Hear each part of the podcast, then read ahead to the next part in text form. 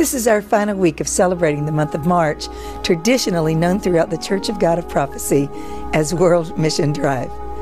As you no doubt have heard, this missions emphasis effort provides one of two annual opportunities in which to increase awareness and encourage investment in mission giving in support of our national leaders and mission nations.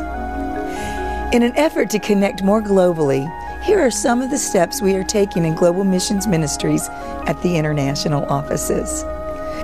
Global Missions Ministries is currently expanding our communication efforts to include electronic newsletters that touch many nations connecting mission updates, global prayer needs, new ministry resources, and evangelistic opportunities.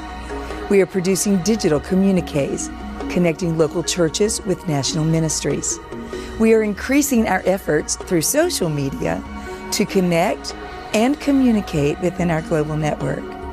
We continue to update our website with international leadership videos that will inform and connect our global family.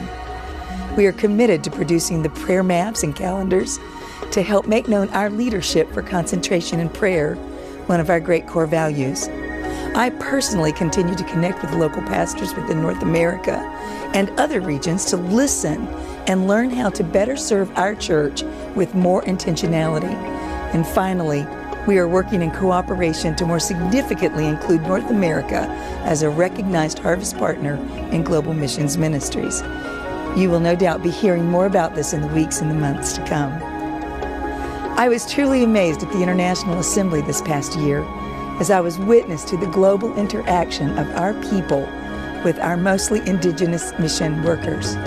My heart was touched as I visited the mission clothes closet and supplies closet, and I saw for myself the phenomenal ministry provided for our internationals.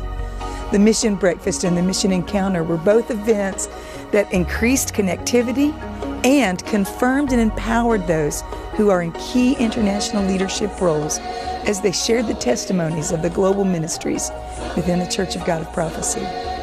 The global celebration of the two new nations of Tuvalu and Eastern Asia was an electrifying celebration of the work of the Holy Spirit within the missions network of the Church of God of Prophecy.